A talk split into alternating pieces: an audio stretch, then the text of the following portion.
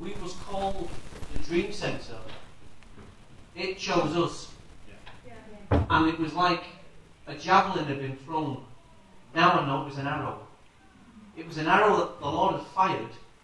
In, I was in a random place, in a random meeting, with no significance to the name Dream Centre. I was in an AOG meeting, listening to a guy speak, and then all of a sudden it just came across the room like an arrow. Boom. Hit my chest, exploded, and I heard, as loud as you're hearing me now, I heard the word Dream Centre. And I didn't, but when it hit me, it came with understanding. I didn't have to think, hmm, what's all that about? I knew straight away that the Lord was saying, change the name to the Dream Centre. And we learnt the principle of obedience first, understanding comes second. And when we began to uh, talk as elders and we agreed that this is what we should do, understanding came and God gave us Daniel chapter 2 to make known the dream of the king. That was always in the Bible. We may have read it, but now it made sense. Yeah. In a time called now. Yeah. So God chooses the arrows. Amen. He randomly se- selects the arrows. And he fires his arrows in a certain time, in a certain season, so when they're fired, maximum impact is felt. Amen. Yes? And, you know, he could have done it uh, in here, in a meeting, he could have done it when he was asleep, but he chose the time and the place. Who knows what the words, what were being preached, released that in the spirit for me. I don't know. But the point is, I was a recipient of it. But you know, before God called me into full time ministry, I was a printer. And I was happily serving in company called B Taylors, uh, which soon became BPCC, a big printing corporation. And uh, I was fast tracked into an apprenticeship because of loopholes that had, taken, uh, that had been discovered as two unions were amalgamating together, means joining together.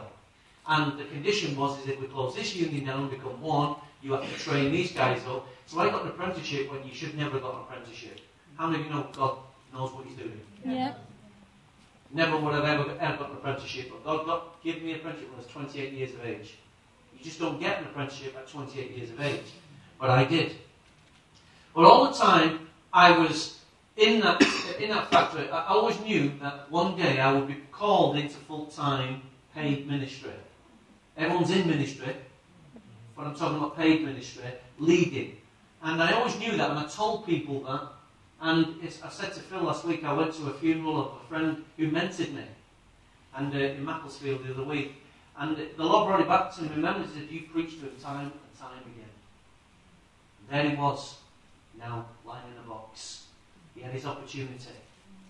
And if nothing else, God used me in that factory as a selected arrow to preach the gospel. God helped me to turn my, my testimony around, establish a witness in that place, and now here I am at a funeral of a guy who'd had the opportunity to receive, but didn't. That's how realistic this thing really is. When you're an arrow, you have to be fired when you have to be fired. Yeah? I'm not talking about your boss firing you now. I'm talking about heaven firing you. And I remember the lesson that the Lord taught me about the tin of beans. In my company, we printed all the household labels. My company was a very uh, prestigious company, only printed for the uh, supermarkets. It didn't do your general printers, your stationery. That, that was considered too small for us. We only did all the top quality stuff, not even manuals. Manuals are uh, books, they're easy. But to print what I was printing was considered the best technical type of printing it was. So when you get your Nescafe, your Heinz baked beans, your, you know, all your Tesco, your, all your Asda, Sainsbury's, you name it, we did it all. And here's the lesson that the Lord taught me many, many years ago, and it never left me. It was this. Is that the lights in a factory have to be the same lights in a supermarket. And they call that a metameric match. So that the label I'm printing, when I'm balancing that colour and getting that colour right, it has to look the same under the same light in a supermarket. Mm. Why? Because they know the psychology of shopping determines what you buy, how you buy, when you buy. Psychology is involved in when you go shopping. You know that, don't you? That's why music was always a key thing many years ago. And then lighting became an issue. And then we have placement products right there as soon as you go in. And then you have the products at the side of the till. When the kids are complaining they want some sweets and they're right there, you just throw them in in the, in the shopping trolley to stop the little, little ones screaming. All that is subtly done so that you will buy. And what happens is every label, every certain products are placed in the supermarket at certain points so that you will go and get them. Labels, uh, sorry, um, products are placed at an eye level. Yeah? So as you're looking down, you, you catch there's a psychology behind all this. But I learned the lesson of the tin of beans. The tin of beans is like the Christian. I'm printing thousands, in fact, I'm printing millions of HB labels, or it could be coffee, it can be anything. And then all of a sudden they get cut down, and then they get manufactured, taken to the manufacturers, then they get brought onto, into the supermarket, and they get put on the shelf. And there's, let's just say there's hundreds of tins of beans. And then there's Asda's own, and then there's other brands of beans, but Heinz sits there, and the, the all the Heinz sit there with the chest out. All the tins of beans sit there. Pick me, pick me, pick me. And you just come along, come on, pick one, throw it in your tin, throw it in your trolley, and off you go. You never considered that tin of beans. How long have you been sat on the shelf? But that tin of beans has been sat there proudly thinking, it's my turn tomorrow. It's my turn tomorrow. Someone will pick me, someone will take me home, someone will use me, someone will get delight from me, and someone will get value from me. But nobody wants to buy the tin of beans that's at the back of it, at the back of the shelf. Do they? You don't want to reach for your tin of beans, you just want ease. On, think about it, ladies. Some of you don't even look at the prices, you just go for brands. It doesn't matter how much your tin of beans are, you're always going to go for Heinz. Because Heinz is Heinz, like Kellogg's is Kellogg's. Like Nescafe might be Nescafe to you. Right? Some people think, no, a, a tin of Asda's beans is no different than a tin of Heinz beans. I beg to differ. I beg to differ. If it costs me 80p for a tin beans, I'm going for Asda's, I'm not going for Asda's beans, I'm going for tin beans in Asda, but it's not Asda's beans. Yes? And they know that this, this tin of beans doesn't want to be the tin that's shoved at the back. Because nobody likes to be being pushed at the back. Every one of us, to some degree, likes to be seen and brought to the front. Come on, think about it. We want to be used. We want to be valued. We want to show others that we've got it together. Yeah? And we've got different sized beings, just like we have different sized people. We have different sized churches, just like we have different sized be- uh, beings. Some churches throw, want to throw everything in the fo- in, to the front and show everybody what they're doing. Other churches want to be in the back. And God's called us all to be at the front, not the back. And the thing is, is everyone who goes shopping tomorrow will select their own products. You select your own product. And you won't even think about it. You won't think about it. Some of you may select two tins of something, or two jars of something, or two boxes of something, because you might get the two for one deal. And you're not thinking, next time when you come, take that tin and just go, here you are, baby. I know you've been on that shelf a long time. You're coming home with me. That's not going to happen. And quite rightly so. Just a tin of beans. But you know, in the things of God, how many of us feel like it's in the beans? God, when's it my turn? God, why is it everyone seems to leave me on the shelf? Why is it I'm not noticed? Why is it I'm unusable? Why is it that my by date seems to be going? Because there is a principle in the kingdom. And it's called the principle of the selected arrow. Everything in God is selected. Everything in God is chosen. Do you know that? Yeah. Come on, do you know that? Some of you don't know. Everything in God is. Listen, this is the word for you for next year, so you better listen. Isaiah chapter 49, verse 1. He says, Listen to me, you islands. Hear this, you distant nations. Before I was born, the Lord called me. From my birth, he has made mention of my name. He made my mouth like a sharp sword, like a sharpened sword. In the shadow of his hand, he hid me. He made me into a polished arrow. Well, in my Bible, it says arrow. He concealed me in his quiver. Who's doing this? Come on, church, answer back. Who is doing this? This is the Lord. Yeah.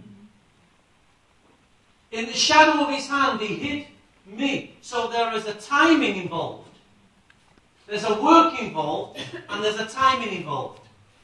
You getting this? Mm-hmm. In the shadow of his hand, he hid me into, and, and, and he made me into a polished arrow, and he, and he concealed me in his quiver. And he said to me, You are my servant. Israel, in whom I will display my splendor. So he's talking to a nation, and he's talking how, as a nation, she's going to have to be fashioned, she's going to have to be formed, she's going to have to be polished, she's going to have to be carried in a quiver before she can be fired, or before she can be selected and fired to hit her target. So many of you have got hopes and dreams, and you've had words from God, but God still has to form and fashion you and polish you before He can select you and be fi- you can be fired. Come on. God has to do that. It's not enough just to be a believer and say, That's it, I'm ready to go. Go where? You're unformed. You're not fashioned. And He says, Before I was born, the Lord called me. So, goes back to what we were saying last week. God's called us, but calling is not enough. There has to be a work to get you ready. When you know you're having a child and you're pregnant with child, what do you do? You get everything in the house ready. Don't you?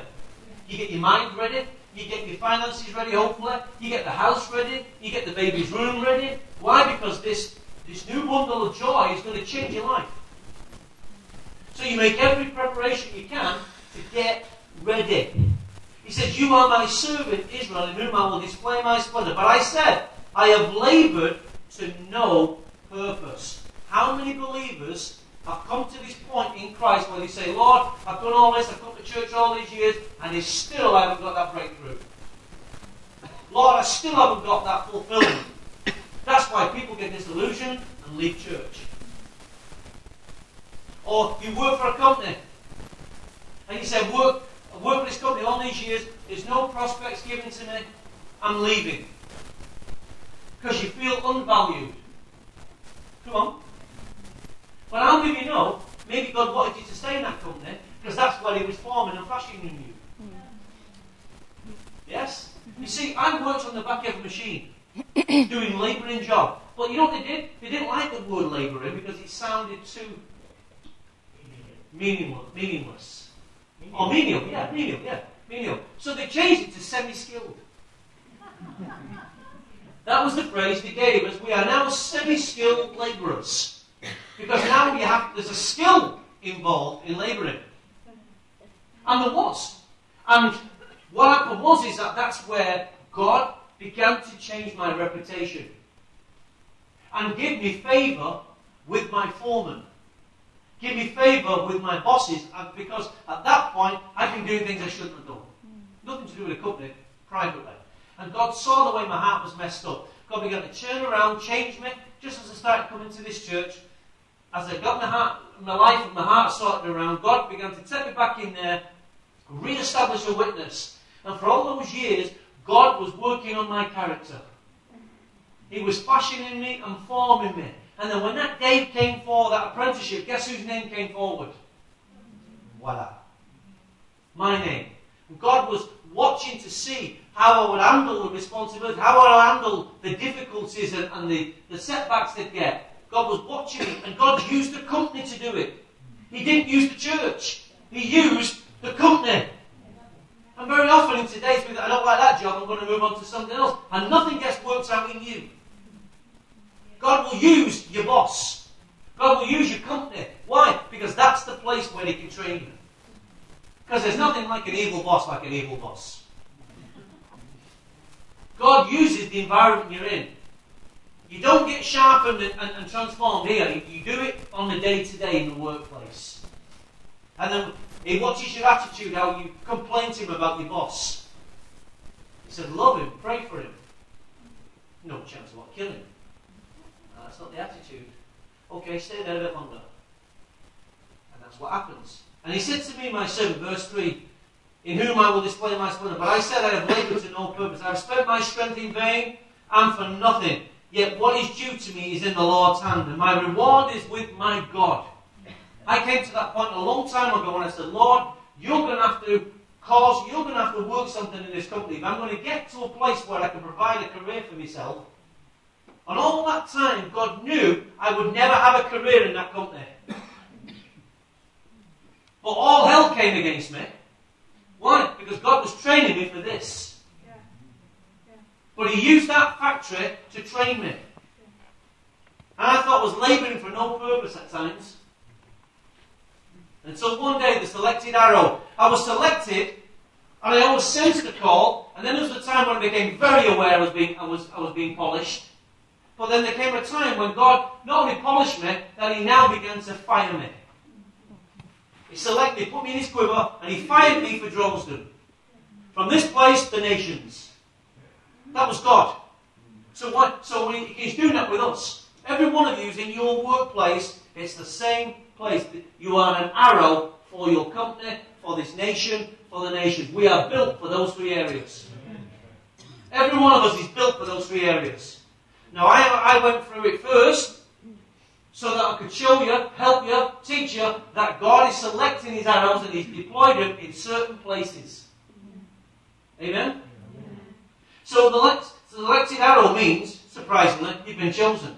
Hmm. When you go for an interview and they say, We'd like to offer you the job, what does that mean? You've been chosen. Out of all the candidates, we're choosing you. Well, when the favour of God rests upon your life, God says, Choose him. Choose her. Choose her. The CV doesn't make sense. Choose them. They're my people. Choose them. Yeah, God can speak to Pharaoh. So, Genesis chapter 27, verse 3. Now then, get your weapons, your quiver, and bow, and go out into the open country to hunt some wild game for me. Get your weapons, your quiver, and bow. Weapons, quiver, bow. Genesis 27, verse 3. He's talking of Esau and Isaac, and the deceiver, or one of them is deceiving the father, Jacob's deceiving his father. Go out into the open country and hunt me some wild game for me, because he knew the father liked wild game, and whoever does that, I'm going to then put my blessing upon him. And we know the story. We know the story of event. What happened was Jacob does it, he deceives his father, and he gets the blessing. Esau comes in later, wants to do the same thing, go and hunt some game for his father, and his father says, But I've already eaten, and who was it I already blessed? And they both realised that Jacob had done a number on the father. Yes? But here's the issue. When a huntsman goes out to kill his prey, he may only have about six arrows in his quiver. It's going to vary from huntsman to huntsman how many arrows he carries in his own quiver. But who determines the arrow used in his quiver is a lottery. Do the maths. Six, six arrows, ten arrows, you can choose one from ten, one from six. It's a lottery, isn't it? Not with God, it's not. Not with God. God never chooses randomly an arrow. He only chooses that which has been fashioned and formed in his own hand. Amen. That which has been polished. When God chooses an arrow, Each arrow has an appointed time and an appointed target. So when God looks at his dreams, his Dream Centre quiver, he knows the arrows that are ready. Amen. This house, ha- this house has to get ready. Hello? This house has to get ready. You see, God is longing and looking to fire us in a specific direction. He wants to use your life in a very specific way. So God has to have you. First question you've got to ask yourself, am I an arrow that's been fashioned and formed? Polishing is a different thing. Fashioning and forming. I want to be one of God's arrows. I want this church to be one of God's arrows. Amen. I believe we are an arrow church. But that doesn't make we're all arrowhead people. But we are an arrowhead church. Why? Because I have to make, first of all, look after myself to make sure I'm an arrowhead leader. Yes? So I believe I'm an arrowhead leader, not because it sounds great, but because I know I definitely, I work from day to day, I work on it. I'm consciously working on it all the time. Yeah. Definitely praying into areas. Praying for you, praying for me, praying for us. That this church become an arrowhead church, strategically used by God. So in Jeremiah 3.14, I want you to hold this scripture. This is going to bring life to us throughout next year. Return, faithless people, declares the Lord, for I am your husband. I will choose you, one from a town and one from a clan, and bring you to Zion. Then I will give you shepherds after my own heart, who will lead you with knowledge and understanding. Me say that again. I want you to get the scripture down, highlight this in your Bible, because this will be a scripture you'll be praying through most of next year. Return faithless people. So if you're an arrow that's been that's uh, pushed away from God, despondent from God, return. Declares, oh, for I am your husband. There's his, there's his position to you. He is your husband. I will choose you, one from a town and two from a clan, and bring you to Zion. Now, look at the nations that's in, involved in our church. Has God not become your husband? Come on, church. Now, for those who, who born in the Manchester area, you don't get this. But you should do, because God's still chosen you.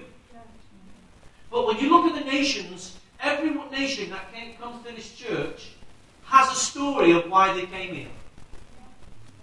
Has a circumstance, a reason as to why they came here. God provided a way, and God chose one from that clan and two from that nation and brought them. Brought them to Manchester or brought them to England. From England, they then began to make a journey until they ended up in Manchester. Manchester's still not enough. And then God begins to lead them to a church that is expressing a Zion emphasis. So God selected his arrow from afar. Come on. We all got here somehow. God selected us from afar. Now, those who have been here since year dot, it's easy for you to turn around and say, Well, I've always been here. Well, it's up to you to determine whether you were chosen. You've got to determine your own heart, am I a chosen vessel? Or is this just the church I always go? It's easy, it's not far from me. You've got to so you've got to determine whether you are a chosen vessel. I know I'm chosen. You know why? Because I lived on the doorstep of this church and, and travelled seven miles the opposite way. It doesn't make sense to have a church round the corner but go seven miles the other way. This was the last place I wanted to go. You were Pentecostals. And I didn't want to be under Pentecostals. I wanted to give me that old religion. And God says, No, no, no, you're my selected arrow for this place. And I fought, just like you do. And I said, No, choose another ten of beans. Not me. God said, No, you're my Heinz baked bean leader. You're not home you're not just a home brand here, you're a Heinz did a special kind of beans only. But you've got to work out whether why you're here. Not how you get here, why you're here. And God is telling, telling us that He is our husband. We are His bride. He is our husband and He will protect us. Amen. Yes? Thank God that God is a husband to us. And I will choose you from one town, and I will choose you from two clans, and I'm going to bring them. This is what you're going to see next year. You're going to see God's selection process begin to manifest in front of your eyes. You're going to see one from this clan, two from over there. Nations will come. People from all over church, from all different kind of church, backslidden, prodigals, people getting saved. Why? Because God's selection process is about to manifest in this house. Amen. Amen. Now, some of you might like the idea of a big church. We're not after a big church. We're after a lean church. Remember what we preached on in the School of Prophets? We're stripping the fat lady down so we can get off the runway. So it's not about a big church. It's about a church that can fulfill its mission. Yeah. God's looking for arrows. It's not enough for an arrow to sit in a quiver. An arrow is formed, fashioned, and polished for one purpose, so it can hit its target. Yeah. Amen? Amen. So many churches have got arrows, but don't know how to fire them. Irrespective of where you live, irrespective of where people live right now, I know South Africa, nations around the world, Europe, instantly in the spirit, they're just going to pick the car up and start making that journey. Amen. telling you, it will happen. Our discipleship school will have people from all around the world. Not initially. Might start with Europeans, but that's still around the world. Europe's still a big continent.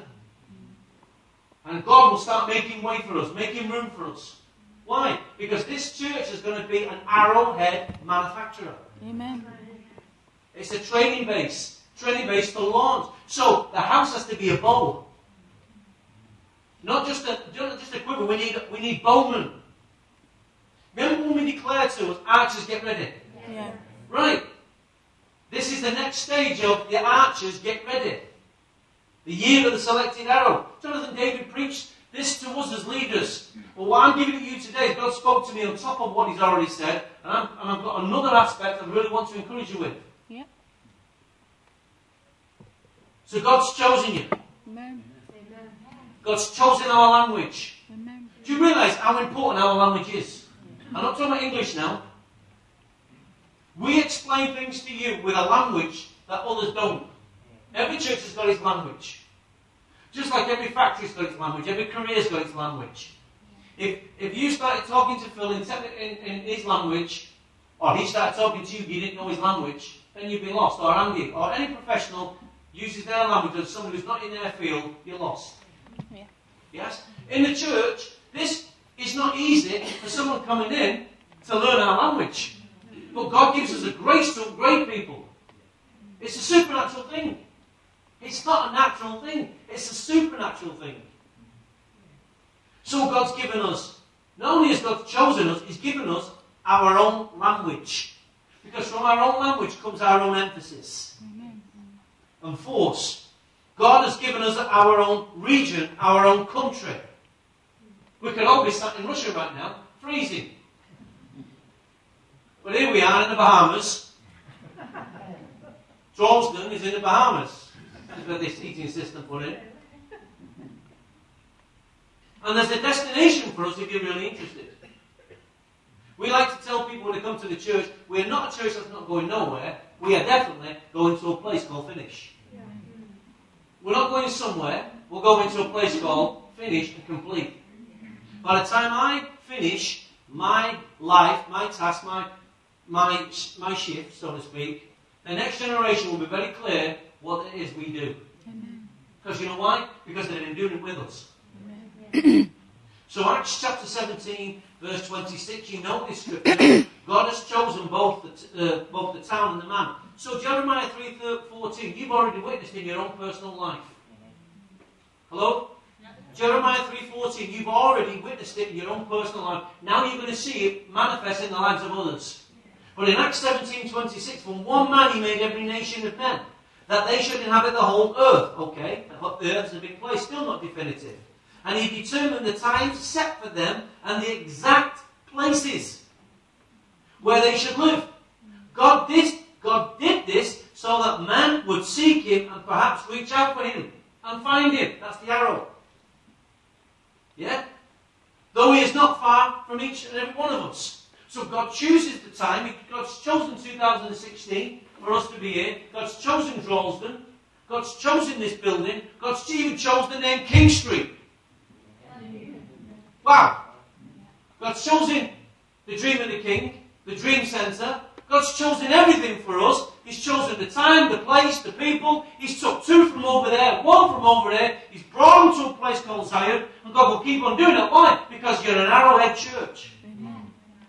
God's selection process has already taken place and we're already in it. Amen. Yeah? We're not a selection box full of all kinds of chocolate. No. We are a selected people, Amen. a chosen people, a royal people, chosen by God. Amen? So every every arrow needs a bow. What is a bow? He said, I'll give you shepherds. Shepherds are the ones who put the tension on your life Mm. through the word. Yeah. I'll say that again for some of you. An arrow is one thing. David can be nicely polished. It can be a golden arrow. He can have a, a death tip on it. Death tip. But he's no good without a bowman. Mm. A bowman has to come up alongside his life and put the tension on him, Mhm. right? So that he can be fired to its full trajectory. Amen. Without tension on your life, you're going nowhere. Sure. Ooh, there's the point why many of you want to stay in the quiver. Because the bowman needs to put tension on your life. He doesn't put pressure on you because he just likes to wind you all up. That's called a vindictive pastor. He puts pressure on you because in that forming, fashioning, your boss will put tension on you. The requirements of your company will put strain and pressure on you. We went to uh, Warrington Castle. Paul and Emma and myself and Carol, Pastor Peter, when they came over it, and they did the, you know, the demonstration of the longbow. And the longbow is bigger than Phil. Seriously, big. And it took them, they trained them from the age of six.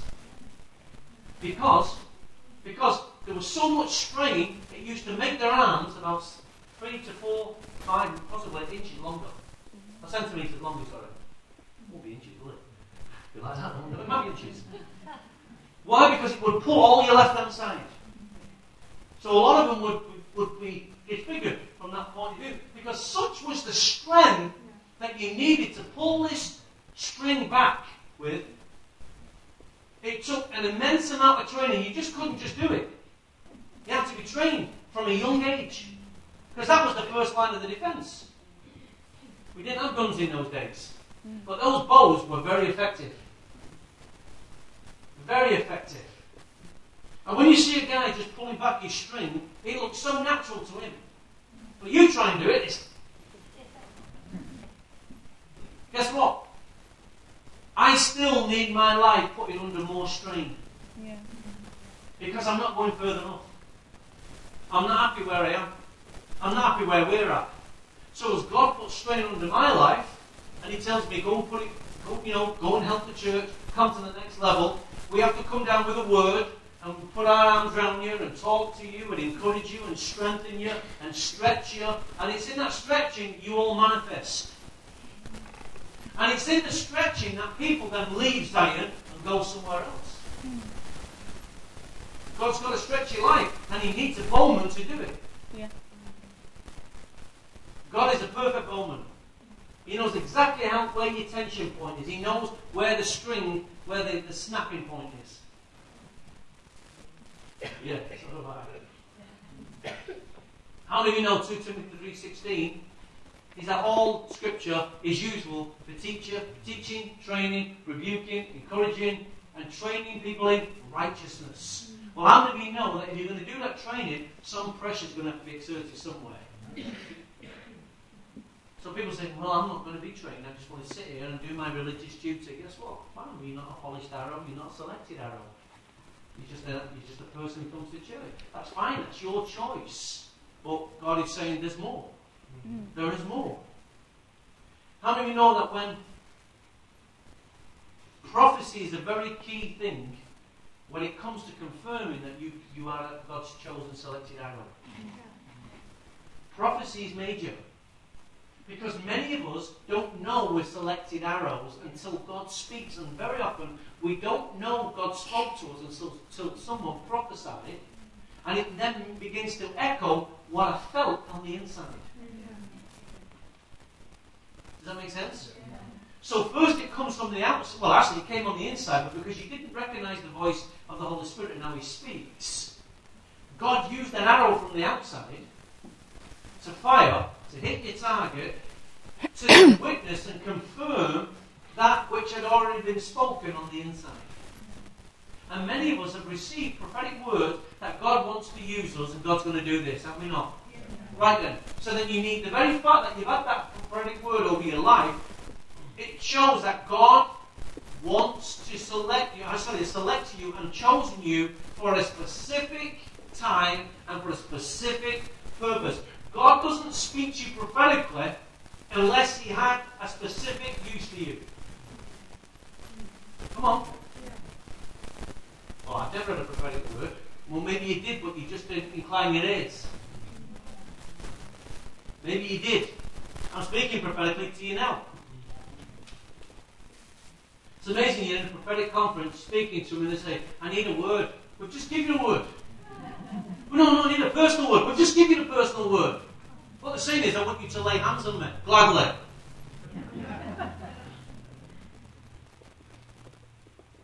There's many, many words, privately and publicly, being spoken to us as a house. God keeps bringing prophets. Listen, there's got to come a point, church, when we've got to stop listening to new prophetic words and turn them into reality. It's not enough just to keep having another word, another word, another word, another word, another word. Goodness sake, let's turn prophecy into reality. Amen. Let's make it real. Let's, let, let's demonstrate what God's saying. Let's show people. This is because that word was spoken. This is why we're, this is why we're here. Show people the journey. Show people the faithfulness of God.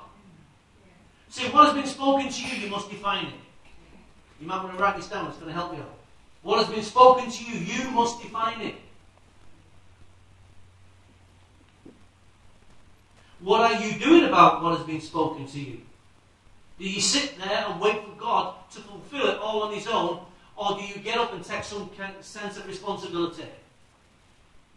Don't ever sit and wait just for God to fulfill prophecy. You think, well, what can I do? Well, you can start praying about it.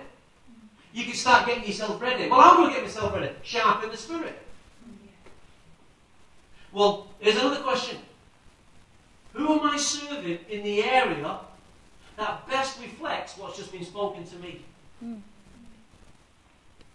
So if, when I got when I started getting prophetic words about me being in the ministry, what do you think I started doing? I went to my pastor and I started to serve him. I went to him and served him when I had no position in the church. Although I thought, instantly I just began to move towards him so he could train me. Not for the ministry, I just wanted to be developed. And I pursued him to train me. And he began to take me under my wing, under his wing, and began to train me for where I am today. And then Jonathan David had to take me under his wing to take me where I am and where I need to be today. So God has always provided the fathers that have needed. That's the faithfulness of God. Why? Because of a selected arrow. Amen. From a mentor to a spiritual father was just in transit. Mm. I was still transit. The moment the word comes to you, is God fires it. It's now starting to move. Yes? So God gets the word, He says, and you're in the meeting, you feel something, you begin to prophesy. So God gets, gets you, the vessel, fires it, it lands, you come to me, you begin to start prophesying over me. The arrow is now in my heart. Now the arrow's in my heart, it starts penetrating my spirit, and it must now begin to do a work within me. Amen. Amen? So, what am I, who am I serving in that area where I can upgrade and learn? Another question. How do I begin to pray? Well, don't pray uncertain prayers. Well, Lord, if it's you, say it again. Say it again, Lord. Say it again. Say, Lord says, No, no, I've told you once. Start believing in faith. Start praying. Start seeing yourself. You know, Jonathan David taught me this. If you're going to go to the nations, see yourself at the airport. It's a good place to start. Yeah? It's place I'm going to the nations, but you can't even see yourself at the airport. I've already started to picture what my work will be like in Brazil. I've already started thinking in terms of discipling a nation.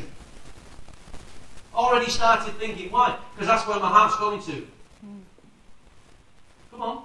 Start seeing yourself doing what you think that word is speaking, and God will adjust it and change it because you may be seeing things that's not right, but at least start. What I'm doing now is nothing like I thought I would be doing when I first was called. Because everyone told me I was going to be an evangelist. And God says, no, just a mouth on road skates. Where do you sow your seed? Now, I'm not talking about your tithe now. Your tithe comes to the house. That's where you're being fed. Your seed. There is no harvest without seed. So there is your, there, there's your tithe, and then there is an offering. Mm. So you see, I never go into a country without sowing into it. Put seed in the ground, then you expect an harvest. Yeah. So if you feel that God has been calling you in a certain way and God's put prophetic words, begin to learn the principle of sowing. Sow in those areas so that you can get a harvest. So when God begins to use you, you think, yes, this is not unusual because I've already been sowing in the Spirit many years before I was finally polished. Yes? Being a polished arrow still needs the right timing. You're not finished just because you're polished. Then you have your assignment. Where do you sow your seed? Sow good seed into those areas where you'll be used. So if you feel that evangelism on you, begin to sow into in areas of evangelism. But that's not your time, that's your seed. So, let me take you now and give you a bit of sobering thought. Proverbs chapter 7, verse 21. You know, the enemy also is a bowman. The enemy of your soul is also a bowman. He also has destructive arrows that pierce your soul. Why? Because his arrows want to kill, steal, and destroy. Yeah. And Proverbs 7 says this, listen, and he's using the female, but this can easily be a male or a female. But in this scripture in Proverbs, he's talking about, he's talking the feminine sense, she. So ladies, don't get upset. Guys, learn from this because you can be just as persuasive and seductive as this woman. Okay? So ladies, you're off the hook without being off the hook. With persuasive words, she led him astray. Stop right there before you go any further. What led them astray? Right. 2016, I want you to guard yourself because persuasive words are coming to your life. Persuasive words will come to your life. Let's look at them. She seduced him with her smooth talk. Pause. So we see persuasive words, but it was the seduction of a smooth voice.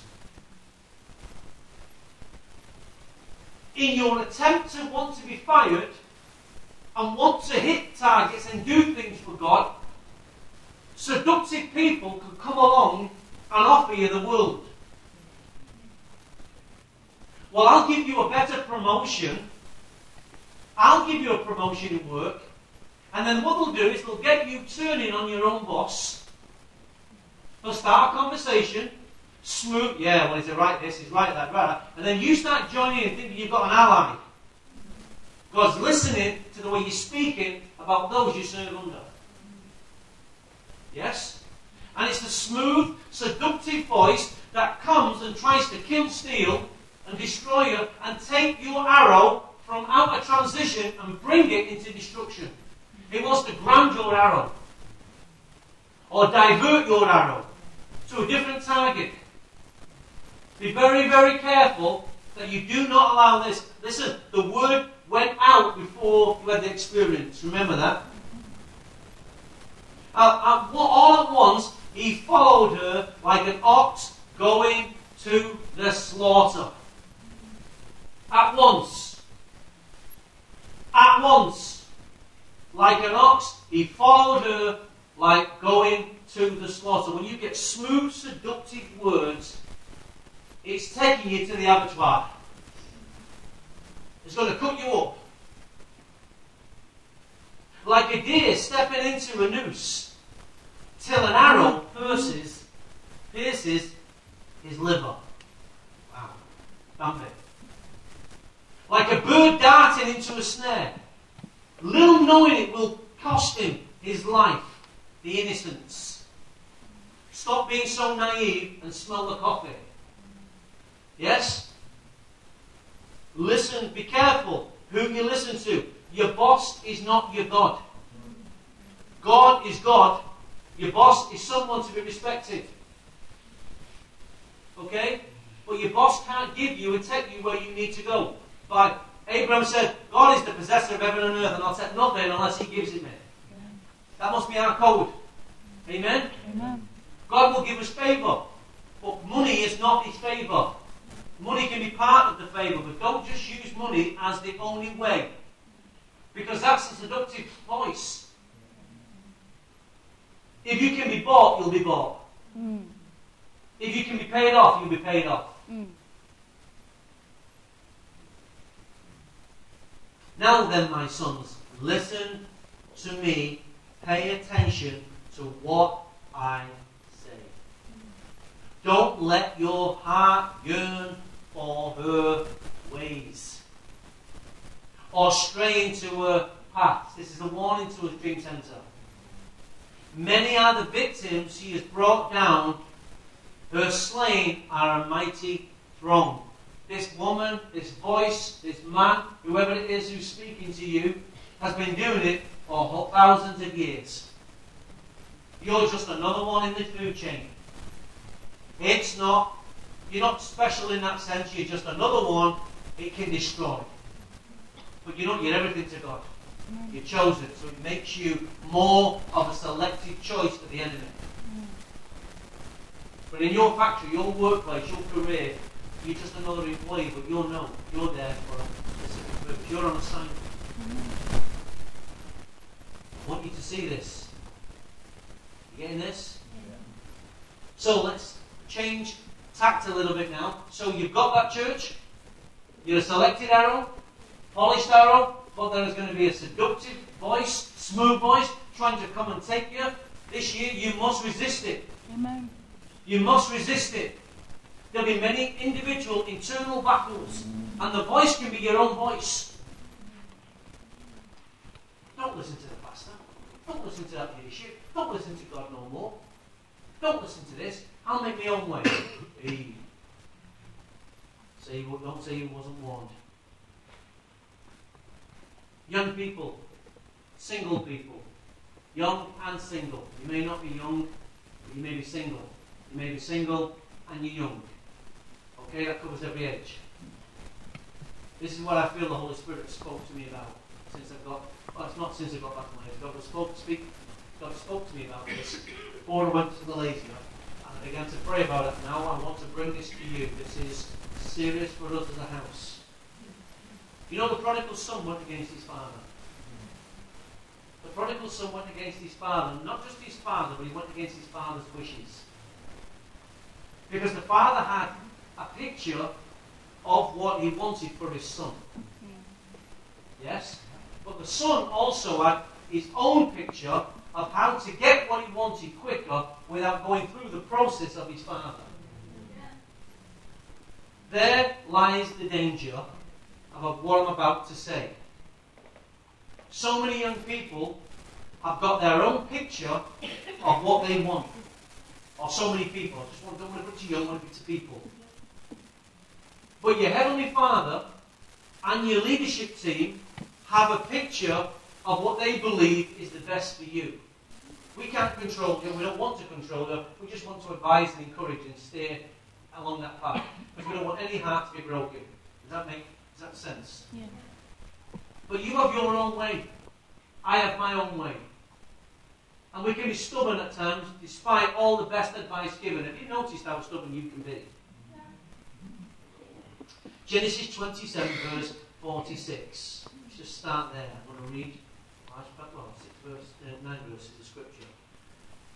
20, uh, Genesis 27, verse 46. When Rebekah said to Isaac, I'm delighted, I said, I'm disgusted with living because of these Hittite women. I'm disgusted. If Jacob takes a wife from among the women of this land, from Hittite women like these, my life will not be worth living.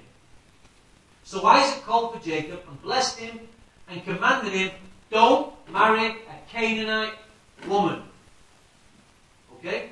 Go once to Paddan Aram to the house of your mother, your father Bethuel.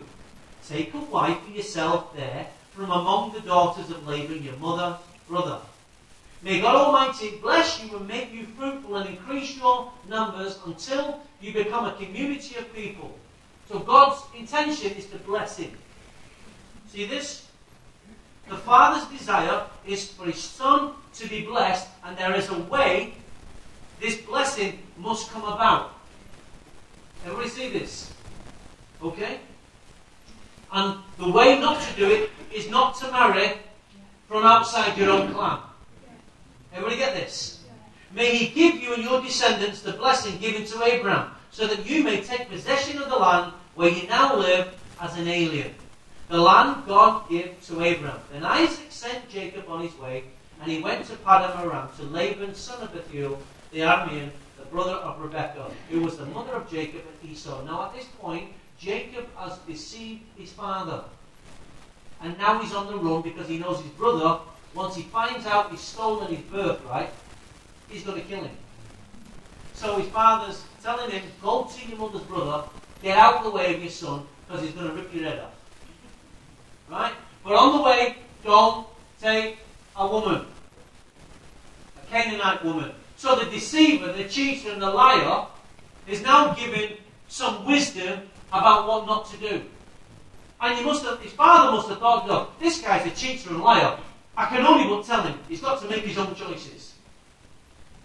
I haven't got any confidence that this cheater, liar, deceiver, schemer is going to listen and do what I ask him to. Yes? So, so Isaac went and sent Jacob on his way and went to Paddan Aram. We've got there, What verse are we now? Verse 6. Now Esau learned and Isaac now Esau learned that Isaac had blessed Jacob and had sent him to Paddan Aram to take a wife from there. Okay? And when and then when he blessed him, he commanded him, Don't marry a Canaanite woman, and that Jacob had obeyed his father and mother and had gone to Paddan Aram. So the boy who was a schemer at least disobeyed. Esau then realized how displeasing the Canaanite women were to his father Isaac. The little rascal decides, I'm now going to do the opposite to displease my father. And he chooses, why? Because he wants to get back at his dad, because his dad gave his son the blessing, of which he thought was his, which was never his. But he thought he was being hard done to. So now I'm going to take a wife from a place that I know my dad said don't do. How often do we do things knowing because it's a strong desire within us, it feels right? But in the broader picture, we know that our Heavenly Father has told us not to do it. Come on, every one of us. Because in one sense, we're all prodigals. We're constantly coming back to our Father, asking Him to forgive us. Why? Because we know we do the things that He's told us not to do. Thank God for 1 John 1. Thank God that He's made a way for us to repent. Thank, wait, thank God that His mercy and His grace and His forgiveness is there for us. And His blood speaks for us. Thank God for that. Why is that appropriate? Because He knows, He knows there's an Esau in every one of us. Yes? And then he goes and marries the daughter of Ishmael, son of Abraham. You can't get more opposite. So he marries a Muslim. in addition to the wives he already had. So he didn't need a wife. He just want another one. Why? Was going to get back in down. So if you want a New Testament reference for that, it's quite simple. 2 Corinthians 6, 14, 8, and it says about do not be yoked again with unbelievers. For what do righteousness and wickedness have in common? Or what fellowship can light have with darkness? What harmony is there between Christ and Belial? What does a believer have in common with an unbeliever? The answer is nothing. But I love him. I want my heart. I want to share the rest of my life with it. I know, I know, I know. Emotions are strong. I know. But it's not in the long term. It's only going to bring you hardship. What agreement is there between the temple of God and idols? For we are the temple of the living God, and God has said, I will live with them and walk among them, and I will be their God, and they will be my people. Therefore, come out from them and be separate, says the Lord. Touch no unclean thing, and I will receive you. I will be a father to you. There he is again, the husband. I'll be a father to you, and, and you will be my sons and daughters, says the Lord Almighty. Since we have these promises, dear friends, let us purify ourselves from everything that contaminates the body and spirit, perfecting holiness out of reverence for God. God doesn't want us to be unequally attached. And that's so difficult when the pool, the fish in this pool, are not the ones you like. And it's of no help when you say, Don't worry, son, don't worry, uh, daughter, there's other fish. But where are they? Show me the other. Show me the other fish. You've got goldfish. I want koi carp. And you want a different kind of fish. But son, in here we have goldfish. We're raising goldfish. But Dad, I don't want a goldfish. I want a koi carp. Goldfish, koi carp. Not the same thing. One's bigger than the other. All look at this food. They have a different nature, different food. They look different. Human beings on the outside, on the inside, they have a different nature. And it's that nature that God doesn't want you to be contained by. Your father wants the best for you. So if you say, okay, God, if you're my dad, then you better supply a goldfish that I like. Is that a fair question? Of course it is. God, you better get me a goldfish that I like. Okay. So the dad says, Are you willing to trust me? Ah. No, I want to go fishing myself. I know where the fish are. So, what did Peter find out? Throw a coin. Oh, no, he didn't say throw a coin, did he? He said, go to the lake, catch the fish, and the first fish you catch, but I don't want that fish, but that's the one with a gold coin in its mouth. So have I got to try all the fish now to find the gold, the gold coin? Come on, answer the question. Have I got to go and try all the fish to find the gold? No. What did he say? The first one. Right. The principle here, you don't have to spend your life looking for the wrong fish. There is a principle of being led to the right one. Yes. Now I know the church has not helped young people in this area. And because it hasn't helped young people, guess what? We all think we're now expert fishermen. But what happens when you go fishing and you end up hooking a marlin? Yeah. You don't even have a, you don't even have a line strong enough to catch what you're fishing for. Come on. And your keep net is not big enough to keep what you've got.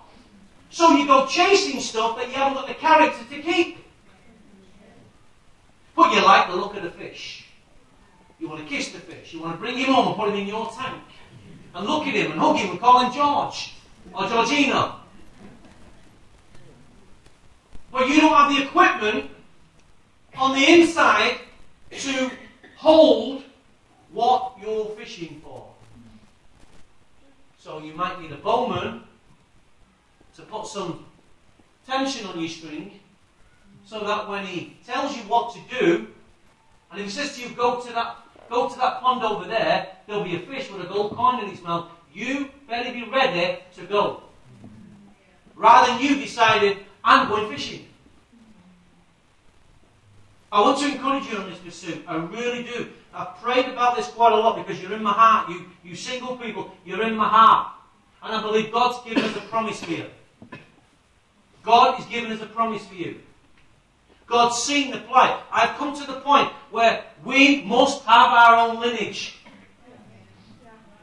The Dream Centre must produce its own lineage. Its own descendants must come from this house. Think about this. God will give us a lineage and it will be our quiver. We will be a sought after house. Because of the, the people that God's bringing into our house, we will become the quiver that others will come looking to. Amen. So we have to not only guard and govern our young people or our single people, but at the same time, there'll be protect, there'll be officers on the door, so to speak. Because we'll protect our young girls, we'll protect our young lads, we'll protect our vulnerable women and vulnerable men. Why? Because this house wants to be a safe haven. We're not going to become a dating club. We're going to be a. We're going to. So what's the word I'm looking for? We are going. To, God's going to give us partners for destiny, not a dating club. Now you have a courtship before you go through the day. You know, on first day you're not saying you and I get married. We're going down that way. It's not organised. We need a lineage. I want you to write that word down. God is supernaturally going to give us our own lineage. See, I look at girls like Paige. A young girl like that, she's going to be a well sought after girl. Right? She's a pretty young thing. But guess what? She's not. We, we will believe that God will give this girl a lineage where she can do things God's way. We don't want her to suffer the same pain everybody else is suffering. Zombies, Joels, innocent lads. We don't want them to be seduced by that smooth, seductive voice. These are taonga. These are our treasure. We don't want them being seduced. The kids what are in there right now, or the kids what are upstairs right now. This is our lineage. Because there's going to come a point when the, when the seductive voice is going to start speaking. If it isn't already speaking. Right? And he's going to start luring them away down paths. And we're saying, no, no, no, no, no. And we've got to be able to help them. Because those emotions inside them are very strong. Raging bulls. So, God is giving us, God is giving us and will give us a lineage. And in that lineage, we will have marriage. We will have honourable relationships. And we will have spiritual offspring. Write those things down. God has given us this lineage for relationships, honourable relationships, marriage, and for spiritual offspring. This is what we're going to be fasting for coming January. Hmm. We as a house are going to rise up, we're going to help these young people, we're going to do what we can for God to bring in what they need for their life and destiny. Amen. We're going to bring, we're going to rise up, church, and we're going to pray and petition heaven. Lord, send us the resources, send us the partners for these young people, Amen. or single people. Amen. Single, still young. And listen, if you're single, whatever age you are, you determine whether you want a partner. I didn't put an age limit on it. The Lord will supply, listen, the Lord, got it on the Lord, from the Lord, that the Lord will supply the needs of your spirit, soul, and body. The Lord will supply psychologically, physiologically, and emotionally. This is what God will supply to you if you listen to what He's saying to you this morning. You are the selected arrow. You are the selected arrows. So now God is going to select some arrows for you.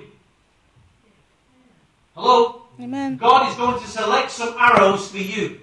Now you might have to do something. You might have to go and brush your hair, have a wash, clean your teeth, go and do something, make yourself look good. There's some things you have to do. Yeah. Yeah? Read Song of Solomon. You need some lessons in, in love. Look, read Song of Solomon. Ask him to give you imagination. The Lord will supply the needs of both in, of your body, your soul, and your spirit. The Lord will give you emotionally, psychologically, and physiologically. God's going, to re, God's going to touch those areas of your life. He does not want you to be incomplete. Because if you're incomplete, guess what? A seductive voice will take you off. Yeah. Wrong attachments will psychologically, emotionally, and physiologically will mess you up crazy. Yeah. I said wrong attachments will mess you up psychologically, physiologically, and emotionally. Do you know we know that? We've all done it. We've all been out with a, a deadbeat.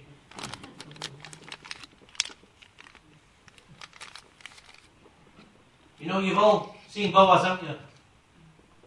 All read the story of Ruth. Yeah. Boaz, Boaz, we've all met Boaz somewhere, haven't we? Dead as, deadbeat as, nothing for good, nothing good as. There's always a man and woman out there who's no good for you psychologically, emotionally, or physiologically.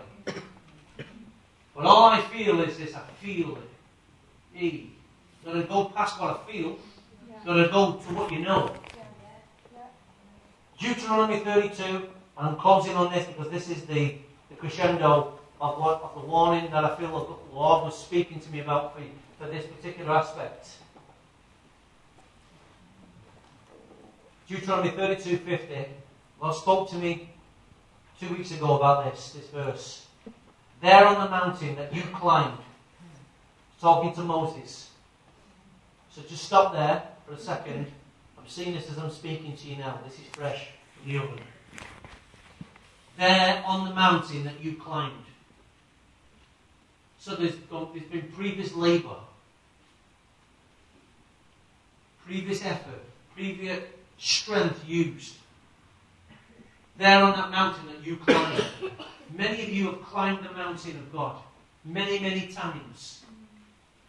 You've given his, you've given his effort, so you've given him your strength, you've, give, you've given your effort, your best effort, you've given money, you've given seed, but still you have not got Mr. or Mrs. Perfect in your life. And that incompleteness causes a certain behavior to manifest. Yes? Nothing like frustration, is there? To cause you to run ahead of yourself. And he's talking to, to Moses here. There on the mountain that you have climbed, you will die and be gathered to your people. This is the end of Moses' life. I'm not saying you're going to die. Just as your brother Aaron died on Mount Hor and gathered to his people. Now listen carefully. There's a warning and there's an encouragement for you both. This is because both of you broke faith with me in the presence of the Israelites at the waters of Meribah, Kadesh, in the desert of Zin. And because you did not uphold my holiness among the Israelites, therefore you will see the land only from a distance. You will not enter the land I am giving to the people of Israel. This is Moses he's talking to. Listen to the two things that Moses, God had against Moses. You broke faith in the midst of Israel. And you compromise holiness in the midst of Israel. Think of this. This is Moses, the meekest and mildest bloke. God was merciful because he said, Moses, you'll only you'll, you'll, you'll see it from afar, but you've got your place in heaven, but now it's Joshua's turn. Just imagine if Moses and Aaron had messed up at that point, broke faith with God at that point, and Aaron had let them make that cow, calf. Can you imagine where they could have been? Moses may have been able to enter that. Now, I think it might have been been pre-purpose that he was never going to enter it. I don't know that. But the point is, the scripture records he broke faith. And he did not uphold holiness. Now, young people, hear me. On pursuit to the wrong pool to fish, to a fish, the two things that always get compromised is your break faith and you compromise your holiness. You break faith because what you say you'll do what I feels right to do, knowing that heaven is not with me, but I'll do what I want to do. Decide now what you want. Do you want a boyfriend or do you want a partner for life? Do you want a girlfriend or do you want a partner for destiny? Boyfriends will only ever break your hearts. A partner for destiny will give you his heart. Or her heart. Boyfriends come and go. You know, girlfriends, I had loads of them. Yeah. To surprise you. I had loads of girlfriends. But then I found a partner. I know what? If I had my time again, I wouldn't have had the girlfriends. I'd spent more time on the partner. Fortunate I found my partner 32 years later. I'm still part of. She's still part of me. Please, this is the warning of the Lord. Do not break faith with me in the midst of the Israelites, meaning in the midst of your church, in the midst of your place of witness. Do not break faith with me in the place of your witness. Do not compromise your holiness to keep what you call. Hello? Do not compromise what God is doing in you and has done in you and has established in you to try and please and appease what you've caught. Because what you've caught might be worse than you thought. But, but,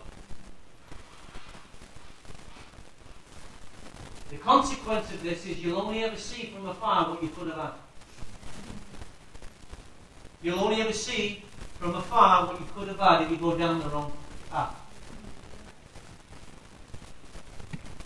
Peter says this His divine power has given us everything for life and godliness through our knowledge of Him who has called us by His own glory and goodness.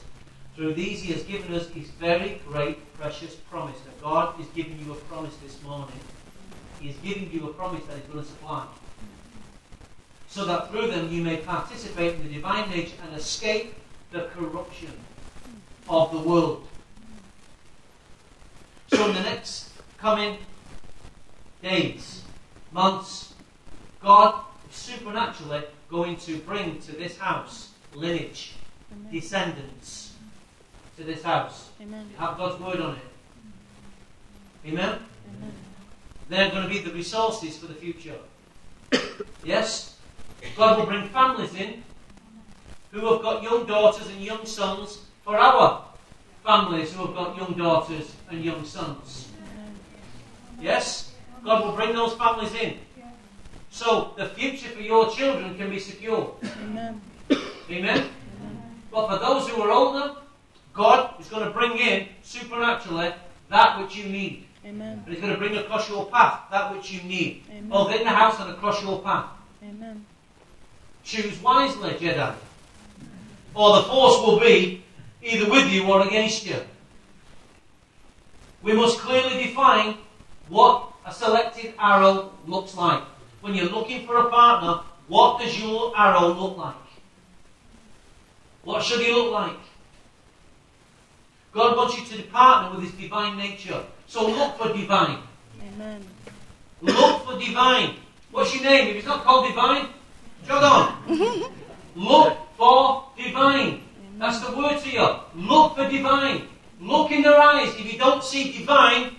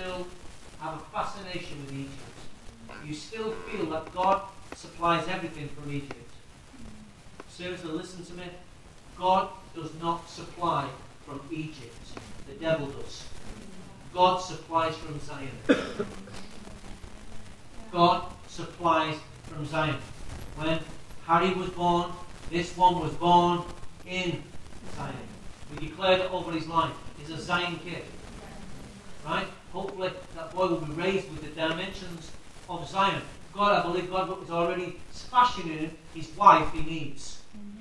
Right now, somewhere, a child is born, just like Harry, who will be fashioned. And God will bring Jeremiah 3.14. Return, faithless people, declares the Lord, for I am your husband. I will choose one from a town. God is going to choose the selected arrows from the town that you need. Amen. God's going to bring two, uh, uh, two from a clan. So there's going to be resources sent. This is the word for us this year. This is what we're praying. God, I'm not going looking in the wrong spot. God, you're going to send these people to my life. Somehow, supernaturally, you're going to bring these people across my path. But when they come, you must know and discern is this an arrow? Or is this just a destructive, uh, what's the word we use from the uh, destructive woman? Seductive. Is this a seductive voice trying to hinder me? You must know. Look in their eyes and see if it's called divine. Not divina. This is the word to us. I really believe God is bringing this heartache to an end. Because I hear the cries and the anguish of young people and single people. God must create a lineage for us. Can we say amen to that? Can you, does that witness with you? So we who are married and are happy, or happier, I'm not saying everyone who's married is happy, but we who are married and are happy must go to bat for these young people. So in December, so in January, we are going to stand and we are going to fast as a house, and we are going to declare this year that God is going to bring the resources to this generation Amen. Or this company of people. Can we do that, church? Yeah. Do you believe you can, you can, we can do that? I'm believing. Listen, happy people is a happy church. Contented people. I want to see these young people and single people with partners for destiny. Amen. Rather than having to try this one, try that one, try this one, try that one. Nothing but heartache, hurt, and ruin.